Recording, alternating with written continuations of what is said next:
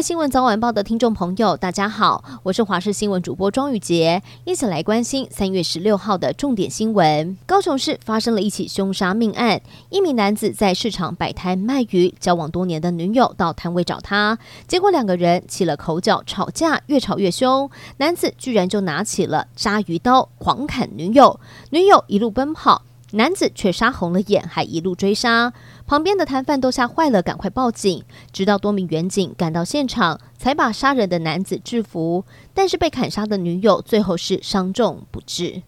家长有管教孩子的责任，但是方式真的不要太激烈。就有网友拍下了这一段影片，还有照片。有一对母子，他们被爸爸罚跪在路边，一来危险，二来也认为涉及了不当的管教，所以当下有人报警处理。没有想到，才发现这已经不是第一次。邻居说，这位爸爸喝了酒，情绪就会不稳定，而警察还有社会局都已经介入，但还是没有看到改善。社会局表示会申请保护令，加强公权力介入。高雄有一名杜姓男子，为了逃兵役，三年前以观光的名义出国，没有想到时间到了，一直没有回来。后来向兵役科以疫情为由申请延后当兵，但时间过去了，区公所通知他来做体检，他却透过父亲表示想住中国，不想回台湾。高雄地检署将他依违反兵役法起诉，判处他三个月有期徒刑，得一科罚金。云林县议长沈宗龙涉嫌向能源公司收贿，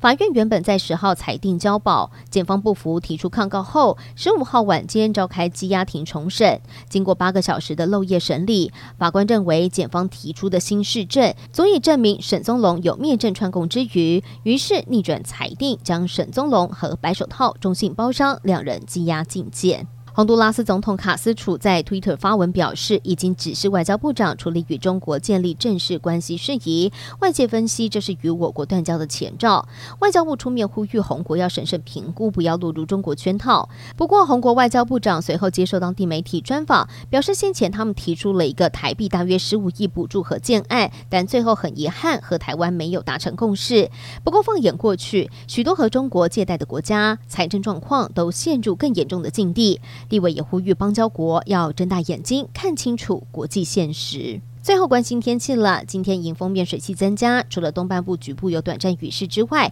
桃园以北地区和北部山区的降雨机会也高，整天都会有飘雨的机会。而新竹以南则是晴到多云，各地的温度是比较温暖一些。而在南部的内陆和花东纵谷更有机会来到三十度以上，但是日夜温差大，早出晚归要特别注意了。